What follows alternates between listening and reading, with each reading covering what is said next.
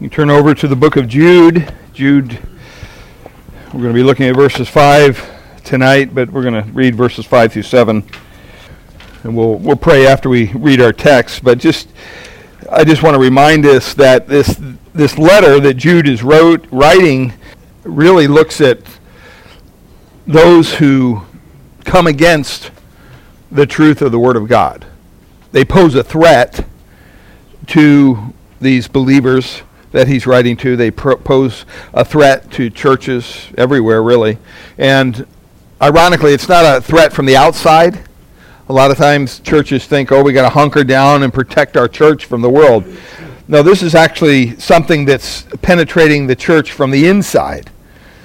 Uh, it's not about attacks from the outside, it's attacks from inside the church. This is why it's so crucial. This is why it's such a.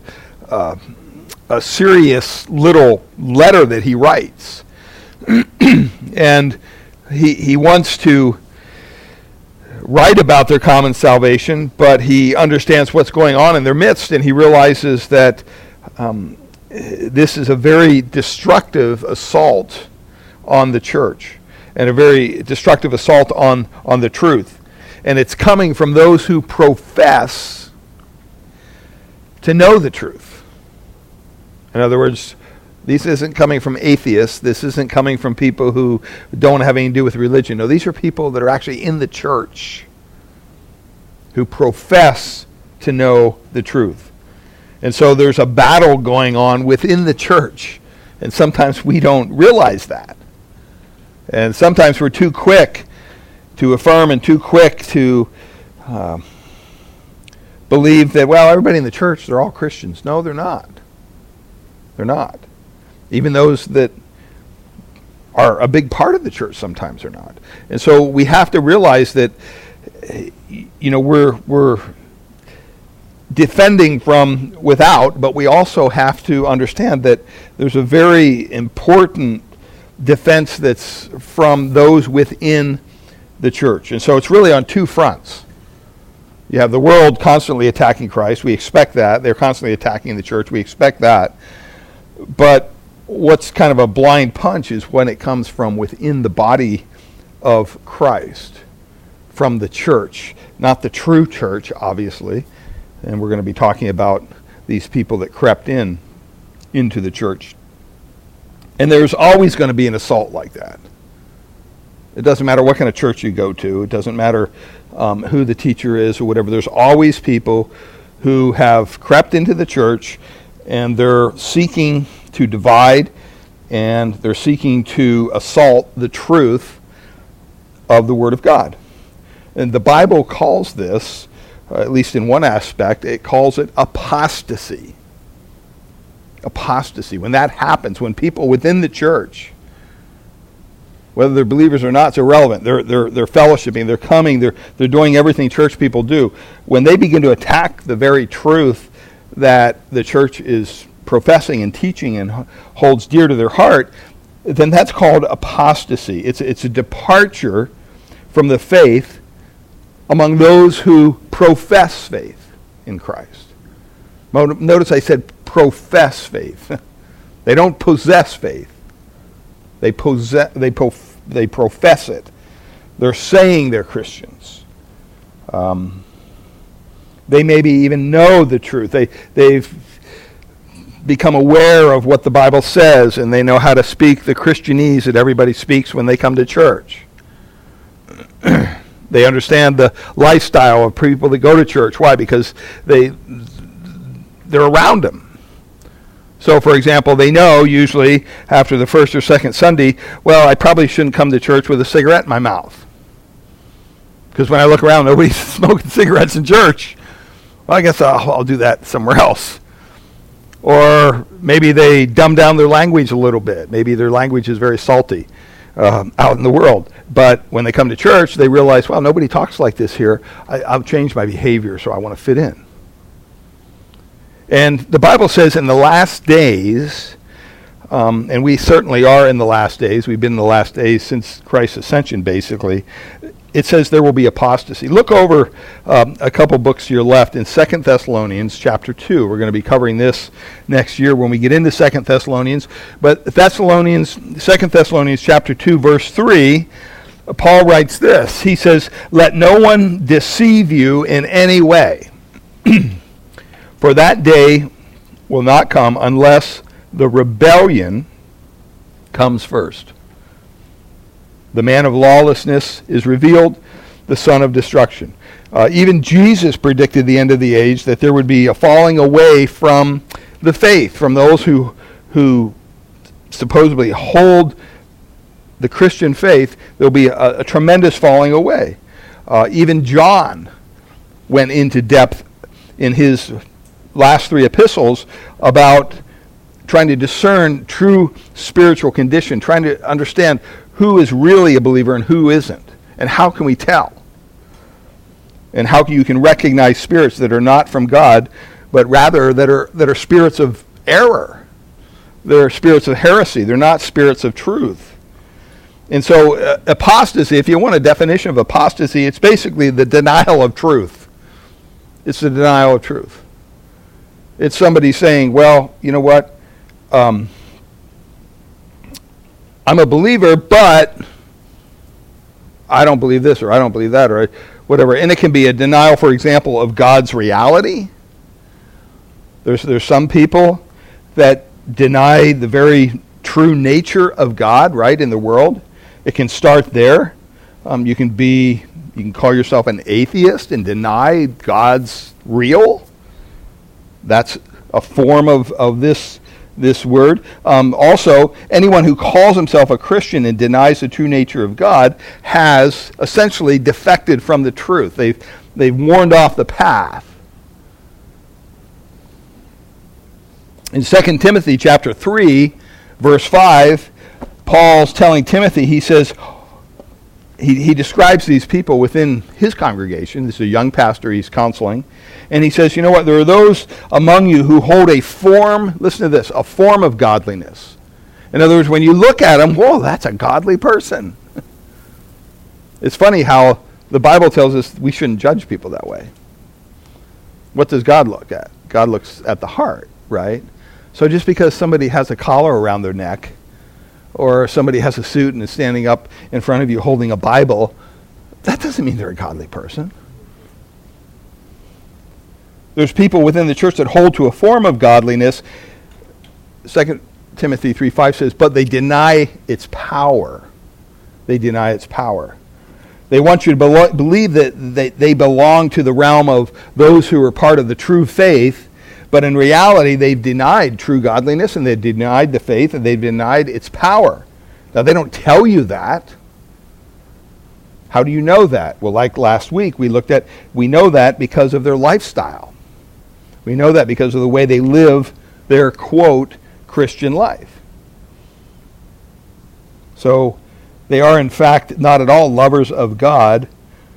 And, and Paul, Paul writes that in that same passage. But they can also be not just denial of the, the true nature of God, but they can be a denial of Christ. A denial of Christ. In other words, they attack the person of Jesus Christ. Um, 2 Peter chapter 2, he says there, he, call, he uses these words. He said, These are people who deny the master or the Lord who bought them. They have a defective understanding of who Christ is. You know, if you can't give me a definition of who Jesus Christ is, how can you be a believer? How can you be a Christian if you don't know who Christ is? Uh, it can be a denial even of the coming of Christ. As we've seen in our studies in First Thessalonians on Sundays, some of them, those people thought, oh, Christ already came and it's all over, right? And they were worried about their believers who died and are they going to miss the rapture? Are they going to miss the day of the Lord? What's going to happen here? And there was a heresy going around that, you know, all that stuff already happened. And so some people deny the coming of Christ. Um, 2 Peter 3 uh, basically calls the, those people scoffers or mockers who say, Where is the promise of his coming? Oh, you've been saying he's coming for. Where is he? Where is he? So you have a denial of the person of God, you have a denial of the work and the return of Christ, and that all constitutes a form of, of apostasy that exists sometimes in churches. And it can be a denial of the Christian faith at any point, really. I mean, they just gave you some examples. Turn over to 1 Timothy chapter 4. A couple pages to your left. 1 Timothy chapter 4, because Paul, he warns us here, too, of these same folks. 1 Timothy chapter 4, look at verse uh, 1. Says, Now the Spirit expressly says that in the latter times some will depart from the faith. How? By devoting themselves, listen to this, to deceitful spirits and teachings of demons. Through the insincerity of liars whose conscience are seared, and here's some of the, the, the mistruths that they come up with. Verse 3 they forbid marriage and require abstinence from foods that God created to be received with thanksgiving by those who believe and know the truth. This isn't talking about being a carnivore or a vegan or anything like that. It's not talking about that. It's talking about people that are kind of bringing up some of the, uh, the, the law and uh, saying, oh, you, you know, you shouldn't marry because you, if you're not married, then you can be more holy because you're more devoted to God. Well, there is some truth in that, but they were carrying it to an extent. I was blown away when I read that verse, I remember, right after I got saved. Because I, I got saved out of the Catholic Church. And I thought, whoa, it's talking about the Catholic Church. Well, not really, but it, it is in a way. You can apply it there. Okay, and that hasn't worked out for them very well, forbidding marriage for their priests. Um, they've had major problems with that. And requiring abstinence from foods, and this is, goes to the, the, the truth of the matter. God created food animals, vegetables, all this stuff to be enjoyed, received with thanksgiving by those who believe and know the truth. And then it says in verse 4 For everything created by God is good, and nothing is to be rejected if it is received with thanksgiving, for it is made holy by the word of God and prayer. Okay? So, you know, he's, he's saying that in the latter times, there's going to be people that are departing from the faith because they're going to be devoting themselves to deceitful teachers. If you want to know what a deceitful teacher looks at, just turn on TBN on your channel. You know, usually my, probably 85% of the people on there are, are just there to bilk you out of your money. They're deceitful. Um, so it may be an attack on God, it may be an attack on Christ, uh, it may be an attack on the gospel or the way of salvation. Um, and what happens in, the, in its place comes these doctrines of demons it talks about, produced by deceitful spirits. And um, it's, it's basically apostasy is to be understood as the denial of sound doctrine, of what we find in the scriptures. Whenever you have somebody coming up with a new truth, oh, you know, God, I have a brand new doctrine I want to teach you. Beware beware. 2 Timothy chapter 4, verses um, 3 and 4, look at it, it says, they won't endure sound teaching, but having itching ears, in other words, they want their ears to be tickled, they want their ears to be scratched, they want to hear something that makes their belly warm, that just, oh, that's so nice. It says, wanting to have that, they will accumulate for themselves teachers who to suit their own passions. I mean, this is what we have today. We have churches that are filled with people that go to that church because that teacher suits their own passions. There's people that don't go to certain churches because, well, that person doesn't suit their passions. You know, he's always yelling or, or he doesn't ever talk about love or, or this or that, or, or they'll say whatever. It, and it's on both sides, really. And I think we have to get away from the whole idea of shopping for the perfect church because it's going to be a long, drawn out shopping time for you because you're not going to find it. You're not going to ever find a perfect church. Okay? Um, so you have to stop and you have to say, well, what kind of church would I look for? What would I, what would I look for in a church? And a lot of times, unfortunately, because we're very felt need oriented, we're looking for things that suit our own passions. I mean, you know, if I have a young family and, and I'm young and, and I have two babies, well, I, wanna, I want a church that has a nursery. If I have teenagers, I want a church that has a youth group. If I have older parents and they're going to come to church, well, I want a church that has a, a seniors ministry. And that's how we shop for churches. And frankly, that's silly. That's wrong.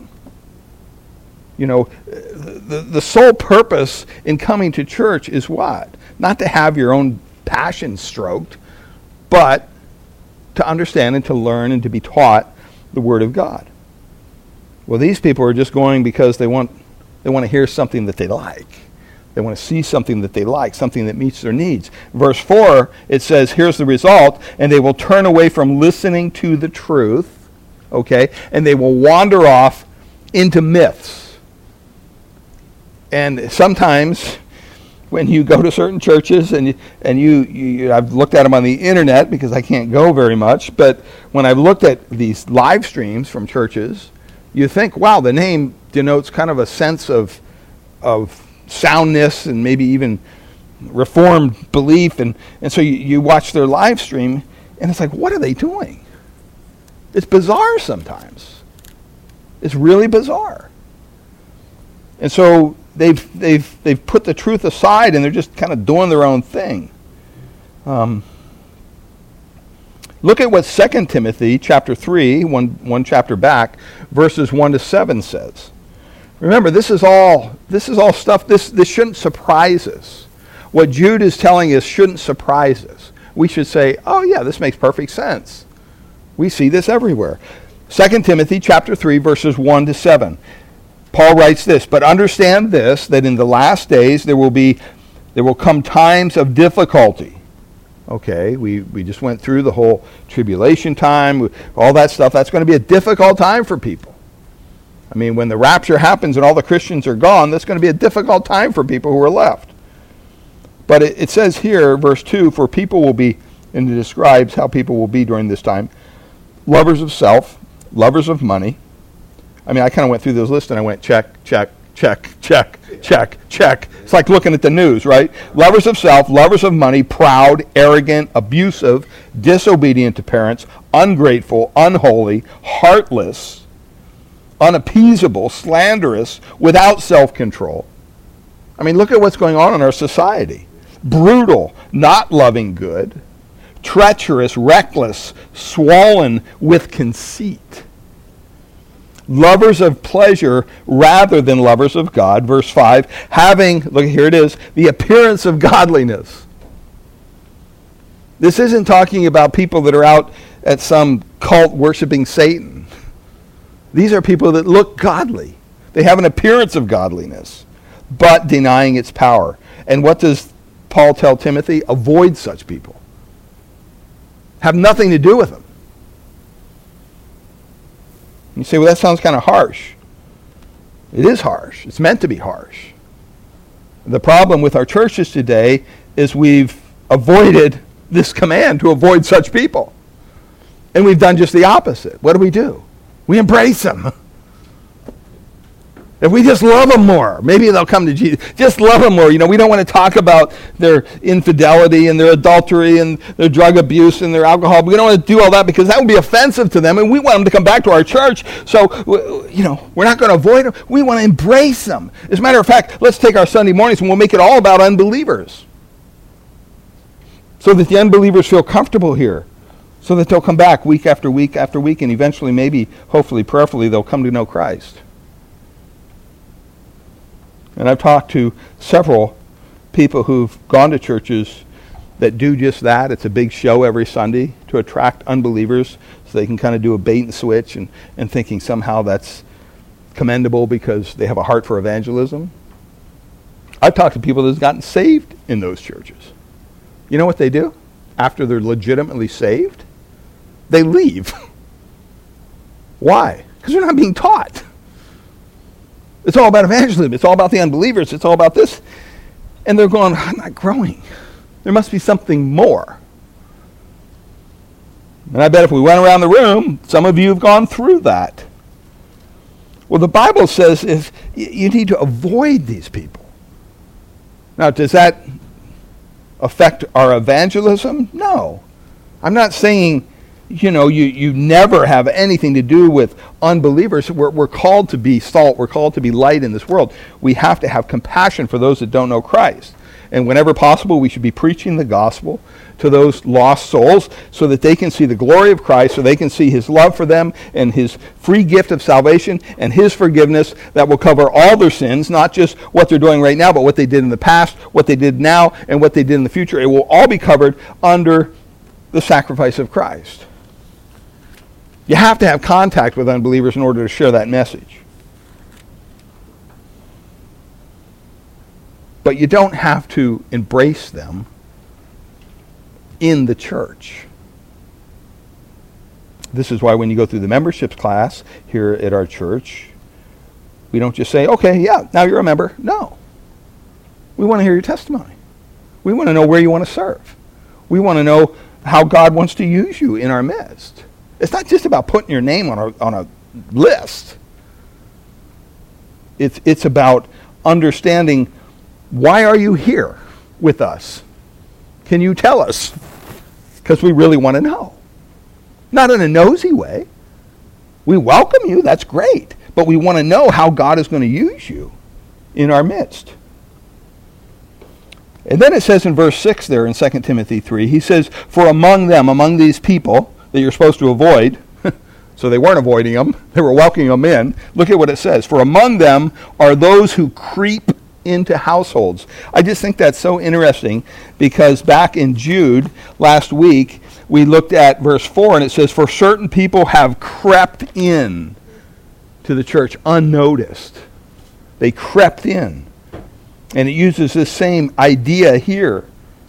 But here they're not going into the church, they're going into households and they're, they're capturing weak women, burdened with sins and led astray by various passions always learning and never able to arrive at a knowledge of the truth. You know, sometimes people need to just kind of settle down and focus on the Word of God as believers. Because it's so easy to get out there and, and be, before you know it, you're reading every book that's come down the pike. You're, you're all over the place watching different people, different podcasts, different this, this, and your, your mind is just filled with all this stuff. But you're neglecting the Word of God. Okay? And, and we need to stop that and we need to come back and understand because here it says you're learning. You can learn that through that process but you're never able to arrive at the knowledge of the truth. Why? Because you never really stay long enough in one area to understand what it says. It's like people that just pluck verses out. You know, they go, oh, you know, this verse is kind of cool. I read this the other day. And then they go over here and, what's this verse say? You know, that's a dangerous way to read the Bible, my friend. It's really weird. Would you read your mail that way? If you got a letter from an uncle, would you open it up and go, oh, what's he say here? Oh, oh, he says, hey, uh, pray for me. Well, I don't want to read that. Let's see. Oh, over here he said, you wouldn't read a letter that way. You would say you're nuts if you did that, right? You wouldn't understand the context. And that's the way the Bible is written. The Bible is, is God's letter to us. And so we have to understand it historically, contextually. We can't just be pulling verses out, or we're going to be like these people who are always learning, but they're never able to arrive at the knowledge of the truth. So, this apostasy, this denial of the true God, the true Christ, the true gospel, the true faith, whatever it might be, it, shows up. They may have a form of godliness, but if you look at them long enough, you can see where it shows up. And we talked about this last week. It shows up in their lifestyle, it shows up in their morals. And remember, last week, we looked at the idea of when, when Jude was talking about these these uh, false uh, teachers and how he was um, wanting them to understand that you know what? These people have crept in and they they're right alongside you and you don't even know it. And we, we talked about these people um, back in, in jude uh, verse 4 when it says that they certain people have crept in unnoticed who long ago were designated for this condemnation and then it says ungodly people ungodly people and we talked about how that's kind of a uh, a makeup of of the two words. It basically means amoral. There's no morals there. And if you want to spot these people, you have to get to know them well enough to where you can say, yeah, there's something off there. Okay? Um, and it, it, it's very important that we understand that. And so Jude here in verse 5 to 7 is addressing this. He, he gave us the purpose that he wrote it in verse 3. He talked about the problem that required him to write such a letter. The idea that these people, these ungodly people, are sneaking in. Um, some people, uh, I can't remember who it was, somebody asked me last week, hey, do you think that these certain people who crept into the church are believers or unbelievers? That was the question. I believe they're unbelievers, and I, I think I can show you that tonight. They're, well, first of all, they're called ungodly persons, right? That's kind of a hint, okay? Um, but look down, if you doubt me, look down at verse 19. Jude, back to Jude, sorry, back to Jude, verse 19. This kind of seals their fate in my mind. It says in verse 19 of Jude, talking about these people, the same people that creep in, it is these who cause what? Divisions, worldly people, and then it says this at the end what? Devoid of the Spirit. They don't have the Spirit of God. What does Paul say in Romans 8 9? He says, You, however, are not in the flesh, but are in the Spirit, if in fact the Spirit of God dwells in you. So Paul was basically making an assumption that the people he's writing to in Rome are believers.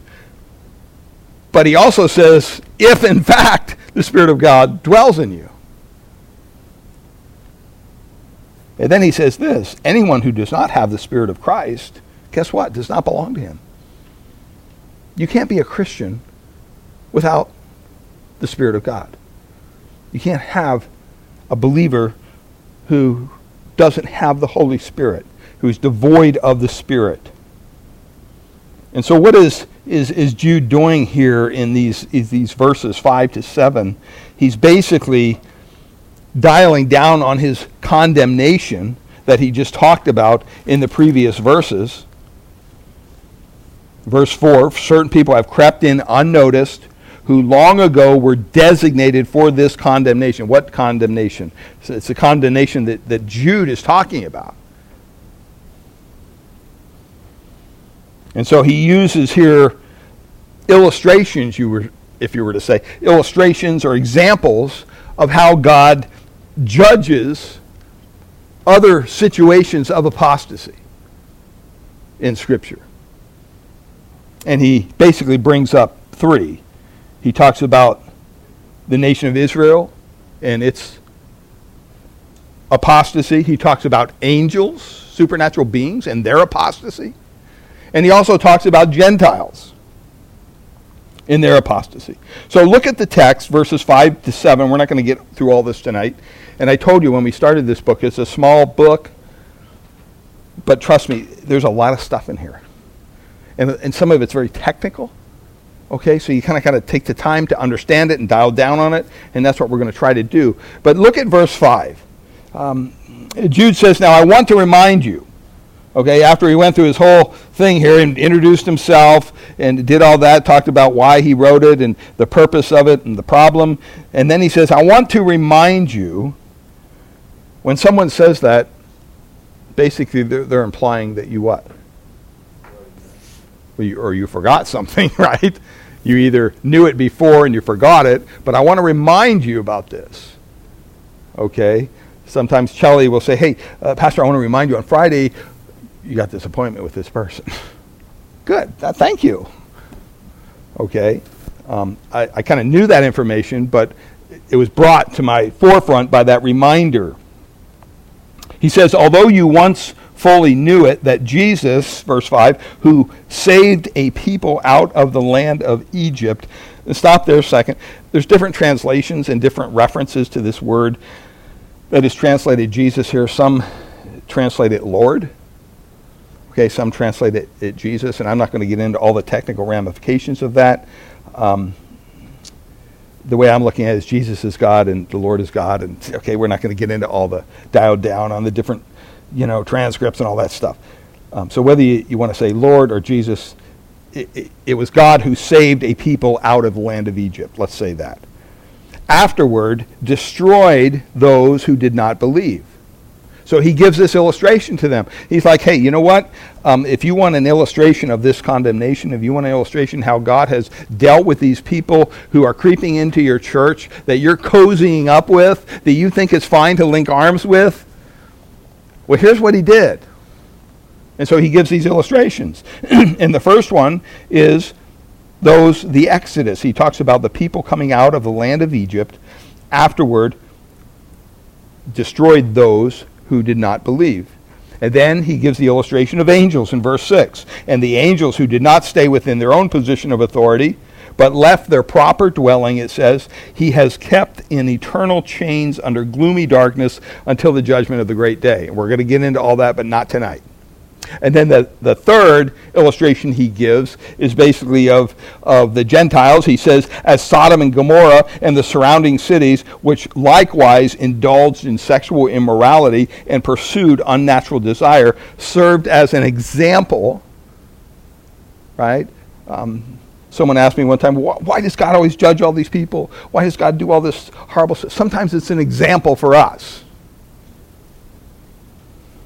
This is the case here. As an example, by undergoing a punishment of eternal fire. Let's pray and then we'll continue. Father, we thank you for your word tonight. And Lord, we do pray that you would open our hearts to this first illustration of the Exodus and, and how Jude brought this up. And, and hopefully it was encouraging to them. But Lord, we pray that you would just open our eyes. And we pray this in Jesus' name. Amen. Turn over to 2 Peter chapter 2 because there's an amazing set of verses here. It's almost like you're reading the same book. It's almost like you're reading the same the same verses that Jude wrote. And remember I said 2 Peter and Jude are very similar in their literary style and everything. But in, in 2 Peter chapter th- 2, chapter 2, verse 3. Now, if you compare this with what we just read, you're going to say, wow, it sounds very similar. Listen what he says in verse 3, 2 Peter 2 3. But false prophets also arose among the people, just as there will be false teachers among you who will secretly bring in destructive heresies, even denying the master who bought them, bringing upon themselves swift destruction. Verse 2 And many listen to this, will follow their sensuality. That's the same word that basically we saw uh, last week at the end of, of verse 4. It says the great, they, they pervert the grace of God into sensuality. All right? And so here it's brought up again. It says, Many will follow their sensuality. In other words, they don't have any morals. That's basically what that word means. Remember, it's made up of two words, ah and selge, I think it is, and selge was re- reference to a, a Stoic city over in this area, and the Stoics were very moral people. Very moral. I mean, if you're a Roman soldier, you would never go to a Stoic city because it was very boring. They had a curfew, there was no alcohol, there was no prostitution, nothing. You had nothing to do for these soldiers, so they would avoid it. Well, this word is aselge, in other words, no morality. That's what sensuality is. And he says, Because of them, the way of truth will be blasphemed. Verse 3 And in their greed, it's amazing to me how many times the Bible ties greed and money with false teaching. It's amazing.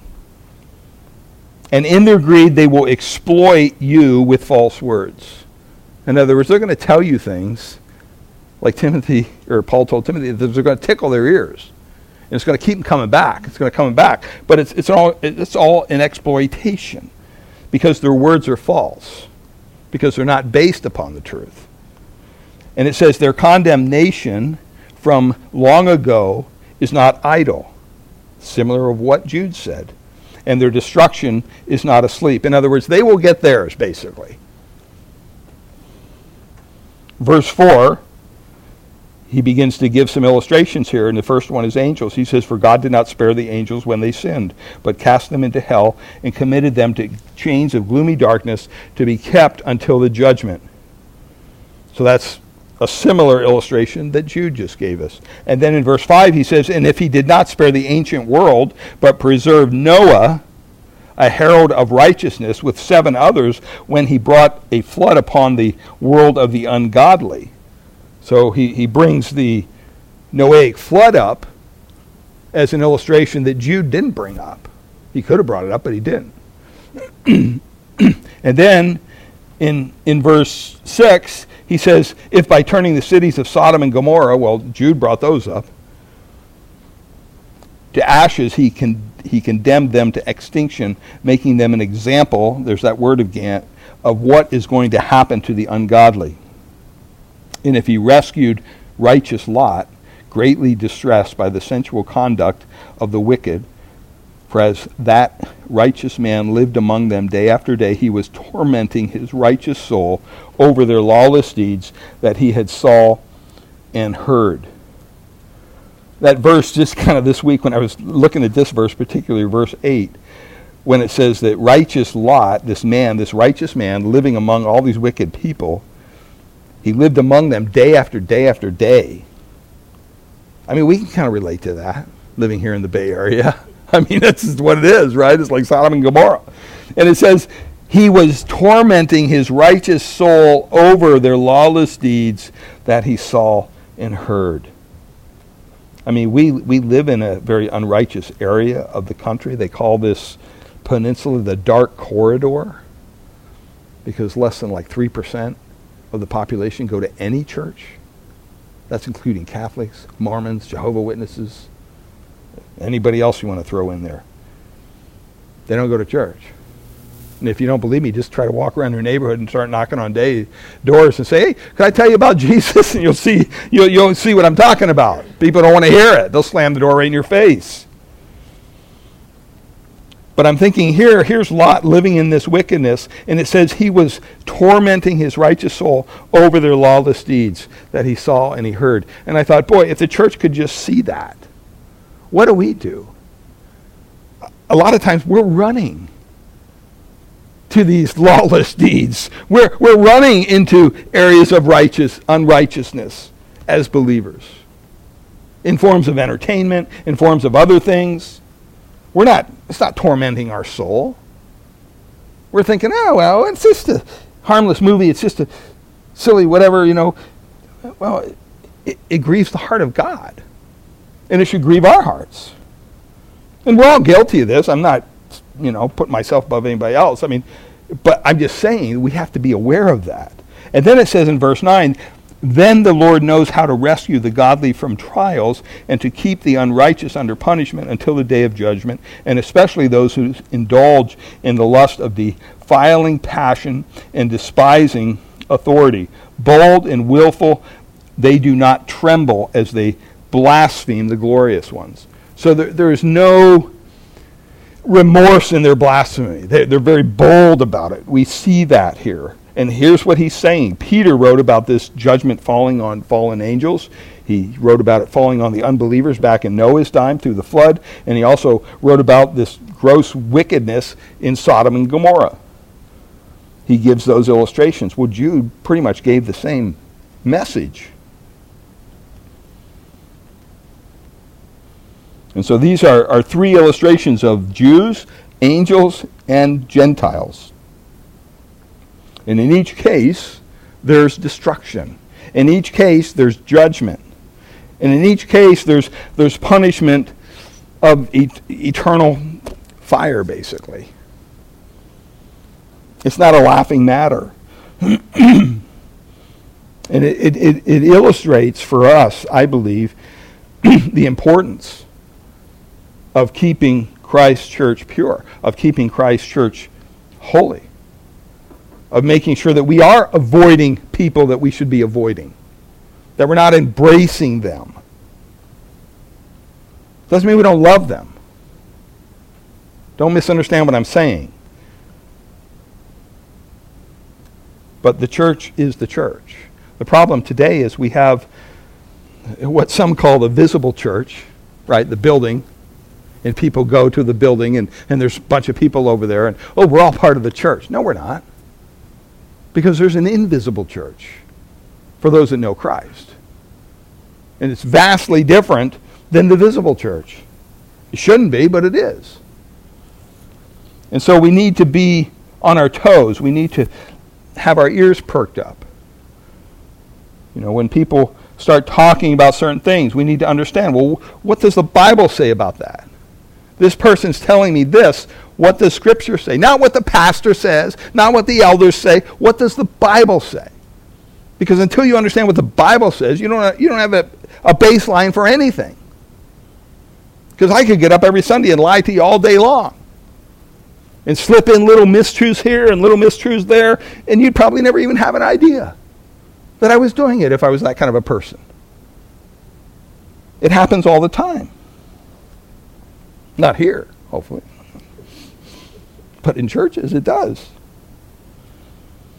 And these people are not innocent. And so these illustrations of God's inevitable judgment on apostasy are there. And it, it, there's a warning here that Jude wants us to hear in our heart of hearts. And he's made it very clear. And, and the warning is this hey, folks, there's a hell, and it's going to be forever. And it's a burning place, the Bible says, of horrific torment. You don't want the worst person in the world, the worst enemy that you have, to be in hell. If you understand truly what hell is. But there's a warning here that you will end up there if you turn away from the truth that is given to you. If you turn away from God's truth. And you know what? the more you know, the more you know about the gospel, the more you know about the Christian faith, guess what? I honestly believe the hotter your hell will be if you reject it. Because there's not going to be any excuse. There's not going to be any excuse. It's better that you never hear the gospel than to have heard the gospel and reject it. It's better that you were never taught the Bible rather than having been taught the Bible and say, ah, I don't want it, and walk away. You don't want to be in that position. And so he points out here, first of all, the, the proof of his claim. and We'll just cover this first one quickly. The Israeli apostates, verse 5. Talking about these people who were saved out of the land of Egypt. We call that the Exodus, right? Well, we see here Jude's desire, first of all, to remind them not to forget the warning in the Old Testament because it's easy to forget things. We forget things all the time. If you turn over to 1 Corinthians chapter 10, Paul talks about this in verse 11 talking about things that happened in the Old Testament and why they happened the way they happened, he says in verse 11, he says, Now these things happened to them as an example, but they were written down for our instruction, on whom the end of the ages has come. And then he says in verse 12, Therefore let anyone who thinks that he stands take heed lest he fall. In other words, don't don't think too much of yourself. Don't buy into the, in the, into the idea, well, you know, I, have been a Christian for 40 years and, I, you know, I would never do it. No, don't buy into that. Don't buy into that. Be on guard. Don't think you're going to stand and then you end up falling on your face. Verse 13, he says, No temptation has overtaken you that is not common to man. In other words, you're not dealing with anything new. This stuff has been going on since creation. Okay? He says, God is faithful. He will not let you be tempted beyond your ability. He's talking here to believers. But with the temptation, he will also provide a way of escape that you may be able to endure it. The problem is, as believers, and what was happening even in Jude's day was because of their salvation and because God talked to them, um, you know, they heard the gospel and they were able to understand that, you know what, we're, we're saved, uh, all of our, our sins are forgiven, all this stuff is, is under the bridge. Well, now I can just go do whatever I want. It's, the morality thing's not a big deal anyway, because, you know, even though it displeases God, it's covered by Jesus' blood, so I can go sin and, and do whatever I want. No. No, you can't. And this is what, what Jude is trying to relate to this church. He says you're, you're linking arms with people who have crept in and, and they don't have your best interest at heart. And it talks here, first of all, about Israel's deliverance. It shows how unbelievers are among God's people. Um, and this is kind of where I want to spend some time tonight because it's very important that we understand this. I know I was taught this, and I know a lot of people were taught this, and a lot of times as Christians, here's how we look about look at Israel's deliverance out of Egypt. Remember, they were there, and God delivered them out, and they were to go to the, the promised land. And we look at that, that whole scenario and we take the exodus from Egypt and remember the Passover lamb and the blood that was shed and, and what do we do? We liken that, and we, we do so properly, I think. It's a picture of redemption. That's true. That the Lord Jesus Christ sets us free through his blood, through his sacrifice on Calvary. It covers our sins. The Passover was a, a type of that. The only problem is this the Passover was for the entire nation of Israel. It was for the whole nation. But it did not guarantee that the entire nation believed. Very important to understand this. The history of Israel in the wilderness shows us that, in fact, there were many in Israel who did not believe. They did not believe. As a matter of fact, the Bible says they died in the wilderness. As a matter of fact, they were judged by God because of their unbelief. Just because they were Israeli didn't give them a special pass. Many of them who went into the land of Canaan were simply the children of those who came out of the land of Egypt because everybody else was dead. These people who came out of Egypt died in the wilderness. They were unbelievers.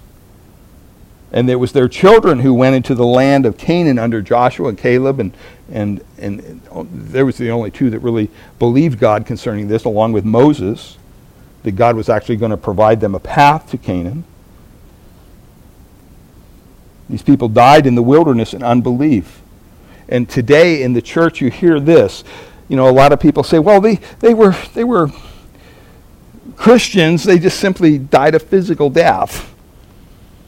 Um, others say, no, they were unbelievers. These people were unbelievers.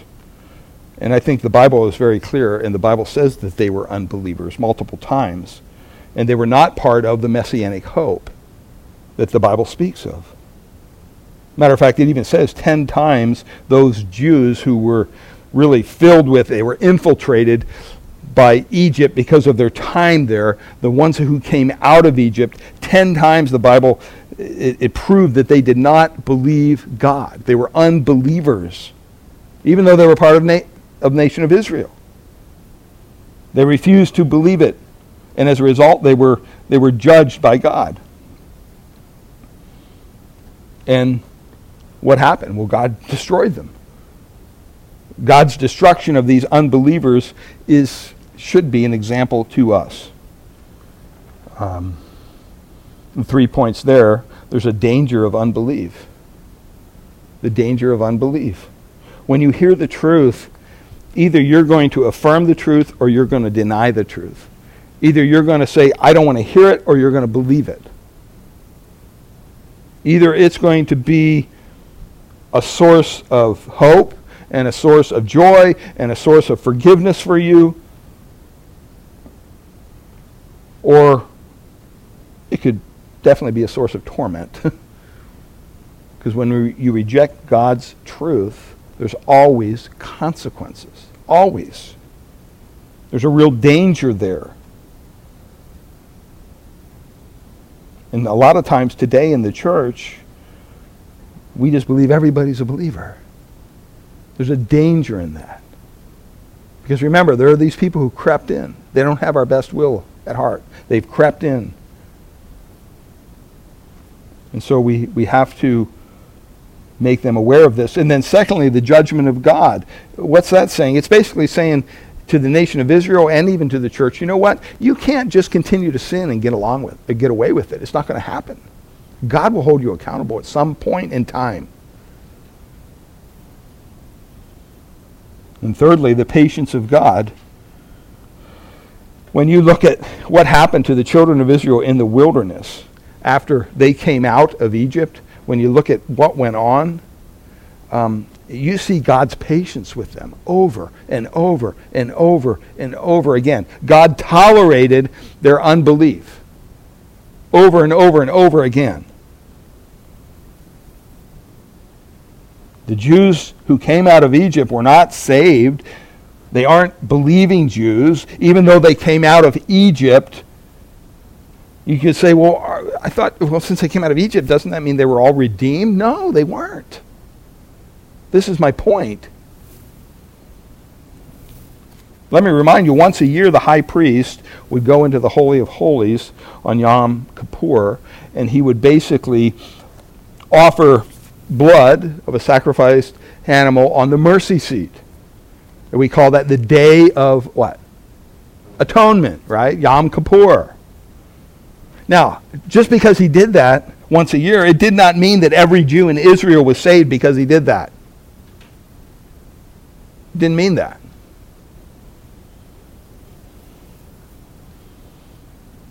What did he do? He propitiated. He, the propitiation is the satisfying the righteous wrath of God. God demands sacrifice for sin. So this high priest would go in once a year, and the blood was shed once a year, and yet the whole nation, for that year, God's wrath was satisfied. They weren't saved. It just kind of held off the inevitable. God's wrath was satisfied for that time period. The whole nation was propitiated. The wrath of God was appeased. But the, the Bible is very clear that each individual Israelite, if he, had ref, if he refused to bring his own sacrifice for his own sin to the temple, guess what? He was cut off forever. They didn't say, oh, the high priest got you covered. No, didn't work that way. You still had responsibility as an Israel citizen to take your sacrifice to the temple. And if you didn't do it, you're gone. So don't get the idea that simply because the whole nation had come out of Egypt that they all were saved. Because they weren't all believers in the messianic hope. And we see evidences of this unbelief throughout all their wilderness wanderings. Just read about it over and over again. God is constantly on them Now, a lot of times we have a problem with this because many of us have been taught that this picture of coming out of Egypt is getting saved. Have you ever heard that? People make that kind of direct correlation. Yeah, you gotta get out of Egypt. That's a picture of, now it is a picture, it's a type. And then they say wandering in the wilderness is, is that, that, that guy who's saved, but he's a carnal Christian. So he's just out there doing his own thing, living in sin, but he's still a Christian because he's not in Egypt. He's come out. And then eventually they're going to get to, to Canaan, they're going to get to victory. Now, there's a symbol, there's a type, But the Bible makes it very clear many of these Jews died because of their unbelief. So there very much is an example of God affirming that a mixed among the believers were unbelievers. In, in, Numbers, look at Numbers chapter 14, all the way in the Old Testament, Numbers 14. And we'll close. What time is it? We'll close with this.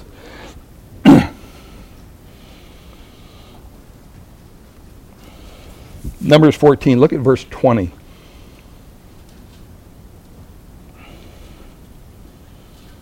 And this is God speaking to all these people. He says, Then the Lord said, I have pardoned according to your word, but truly as I live, verse 21, and as all the earth shall be filled with the glory of the Lord, none of the men who have seen my glory and my signs that I did in Egypt and in the wilderness, and yet have put me to the test ten times, that's where I got the ten times, and have not obeyed my voice shall see the land that I swore to give to their fathers. Okay, they haven't obeyed it.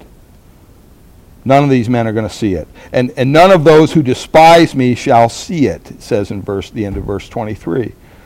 But my servant Caleb, because he has a different spirit and has followed me fully, I will bring him into the land which he went, and his descendants shall possess it. Now, since the Amalekites and the Canaanites dwell in the valleys, turn tomorrow and set out for the wilderness by the way of the Red Sea. Verse 26 And the Lord spoke to Moses and Aaron, saying, How long shall this wicked congregation grumble against me?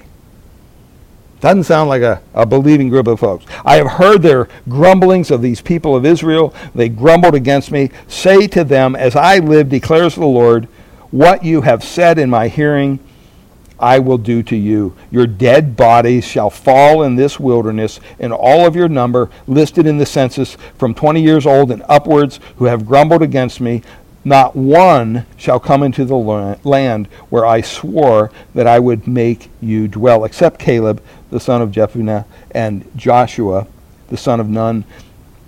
But your little ones, who you said, uh, would become a prey, I will bring in. And they shall know the land that you have rejected. But as for you, your dead bodies shall fall in the wilderness, and your children shall be shepherds in the wilderness forty years, and shall suffer for your faithlessness until the last of your dead bodies lies in the wilderness, according to the number of days in which you spied out the land 40 days. You wonder why they were in the, the desert 40 years? It tells us right there because they didn't listen to the spies who poured out the land, spied out the land for 40 days. A, a year for each day. That's why they spent 40 days marching around in the desert. You shall bear your iniquity 40 years, and you shall know my displeasure. I, the Lord, have spoken. Verse 35 Surely this will I do to all the wicked congregation who are gathered together against me. In this wilderness they have they shall come to a full end and there they shall die and in Hebrews it recounts a similar thing. It says in verse 16 of chapter 3 of Hebrews remember this is written to Jewish people so they totally understood what the writer was talking about. In verse 16 Hebrews 3:16 he says for who were those who heard and yet rebelled? Was it not all those who left Egypt led by Moses? And with whom was he provoked for 40 years? Was it not those who sinned, whose bodies fell in the wilderness? Verse 18. And to whom did he swear that they would never enter his rest? But to those who were disobedient. So we see that they were unable to enter because of what? Unbelief. Unbelief. Verse 1 of chapter 4 says, Therefore, while this promise of entering his rest still stands, let us fear lest any of you should seem to have failed to reach it. For good news came to us just as to them, but the message they heard did not benefit them, because they were not united by faith with those who listened. But we who have believed enter that rest, as he has said. So he has this illustration from this Exodus out of Egypt as a reminder back to Jude to these Christians that there are certain people who crept in among them and their lifestyles when you look at them they prove to them that they're all moral they're, they're not believers. And yet the Christians have let them come in based upon a mere profession and the Christians are now tolerating them. And God is warning the church. He's warning these Christians. He's reminding, hey, l- l- look at what happened in the Old Testament when people did this kind of stuff.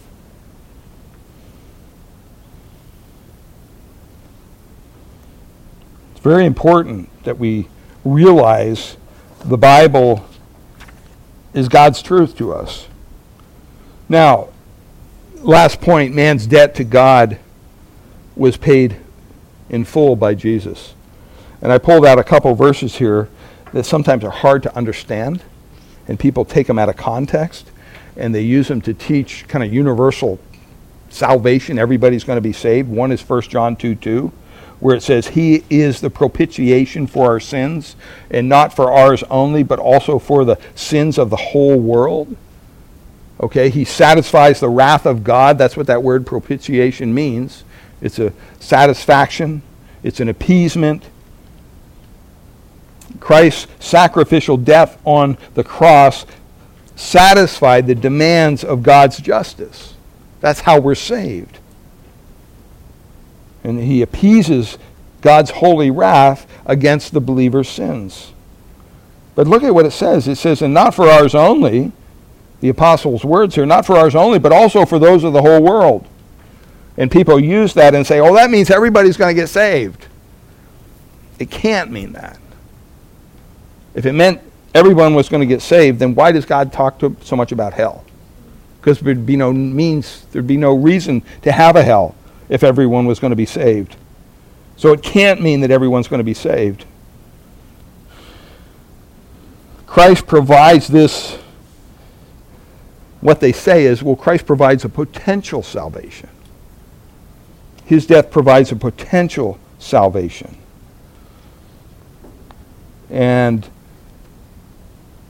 we reject that teaching because we believe that when Christ died, he died a very specific death. He didn't die a general death, he died for your sin. That's very specific. He couldn't have died for everyone in the whole world because if he did, then everyone in the whole world would have their what? Their sins forgiven.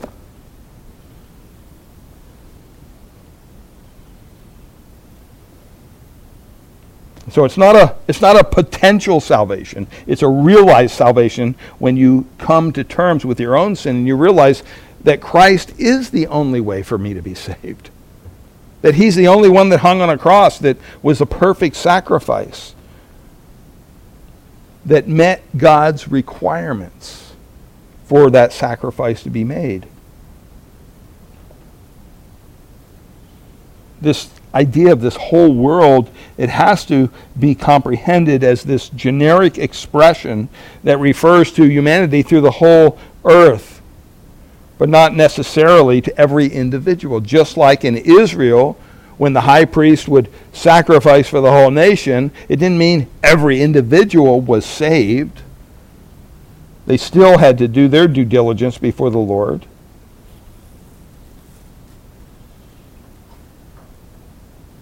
Through the Savior's death, intrinsically it had infinite value. It was designed to actually, not potentially, but actually secure and satisfy God's wrath and provide divine justice on behalf of those who would believe. And the other verse that I'll just read, 1 Timothy 4:10, it says, "For to this end we toil and we strive because we have our hope set on the living God." And then it says this, "Who is the savior of all people, especially of those who believe." I mean, is, is Christ the Savior of all people? He's the only Savior there is, folks. He's the only Savior. You benefit from Him being the Savior when you believe in Him for salvation. It benefits you directly. All of your sins are forgiven. You're freed from the burden of sin. You're restored to your rightful place with God in relationship and fellowship. But he is the, the Savior of all men in a temporal sense. But he's definitely the Savior of believers in a spiritual sense and even in an eternal sense. He will be our Savior forever because he delivers us from sin's penalty forever, not just for a temporary basis. And so next week we'll look at these angels or not next week, actually, next week we will not be meeting, but the week after that, we'll look at these angels and see what the story is with them. And like I said, it's a couple words in Jude, but the implications of what we're learning and what we're understanding is is kind of deep. So we have to take our time to to thread our way through these things. So well, let's close in word of prayer, and then we can enjoy some fellowship with each other. Father, we thank you for your word. Lord, we thank you that um, you've given us a, a, church to meet in, and, and Lord, we thank you for each, each person that comes here. Lord, um, we, we welcome all, we really do, but at the same time, we have to be, we have to practice some discernment. Um, we, we want to be careful who we actually are embracing and where, where they're coming from, because there are forces out there that want to infiltrate the church. They want to cause division. They want to cause destruction. They want to, they want to lead people away from the truth into even areas of myths, fables. And Lord, as a pastor, I can't do due diligence and watch everything. Ken can't do this. It's, it's really left up to us as believers, as members, and as people who attend this church to be on the lookout. Not to be suspicious of people, we're not saying that. But when someone says something, especially in the area of theology or doctrine, we should be able to go to the Bible and say, oh, yeah, this makes sense. Not like, where did you get that from? We just want to be students of your word. We want to be people who, who don't trust the person necessarily in the pulpit, but, but trust you as the author of your word. Because we're all open to, to speak mistruths at times, even by mistake. And Lord, it's, it's great to be part of a church that where we have a lot of Bereans here that they don't just listen to a sermon every week, but they actually check it out in the Bible to see if whoever's preaching and what they're saying lines up with your word, because really your word is the ultimate truth. It's the baseline of everything we believe. And so we accept it by faith. And Lord, we pray for, for all who are here, Lord, and for those who may not know you, we pray that you would move in their hearts, that they could cry out to you, Lord, be merciful to me, a sinner, that you would save them from their sin, that you would help them to understand their need of a Savior. And Lord, that you would restore uh, that fellowship through Christ with their Creator. And so, Lord, we thank you. We pray for um, upcoming uh, Thanksgiving time, and I'm sure many of us will be spending time with family and friends. And, and Lord, we just pray that you would, if we're traveling, be watching over us and bring us back safely. And uh, just uh, bless our fellowship as we enter this holiday season of Thanksgiving and then Christmas. It goes so fast every year. But Lord, it's, it's just a joyful time of year. And so, Lord, we thank you for our church and pray you continue to bless it. We ask this in Jesus' precious name. Amen. Amen.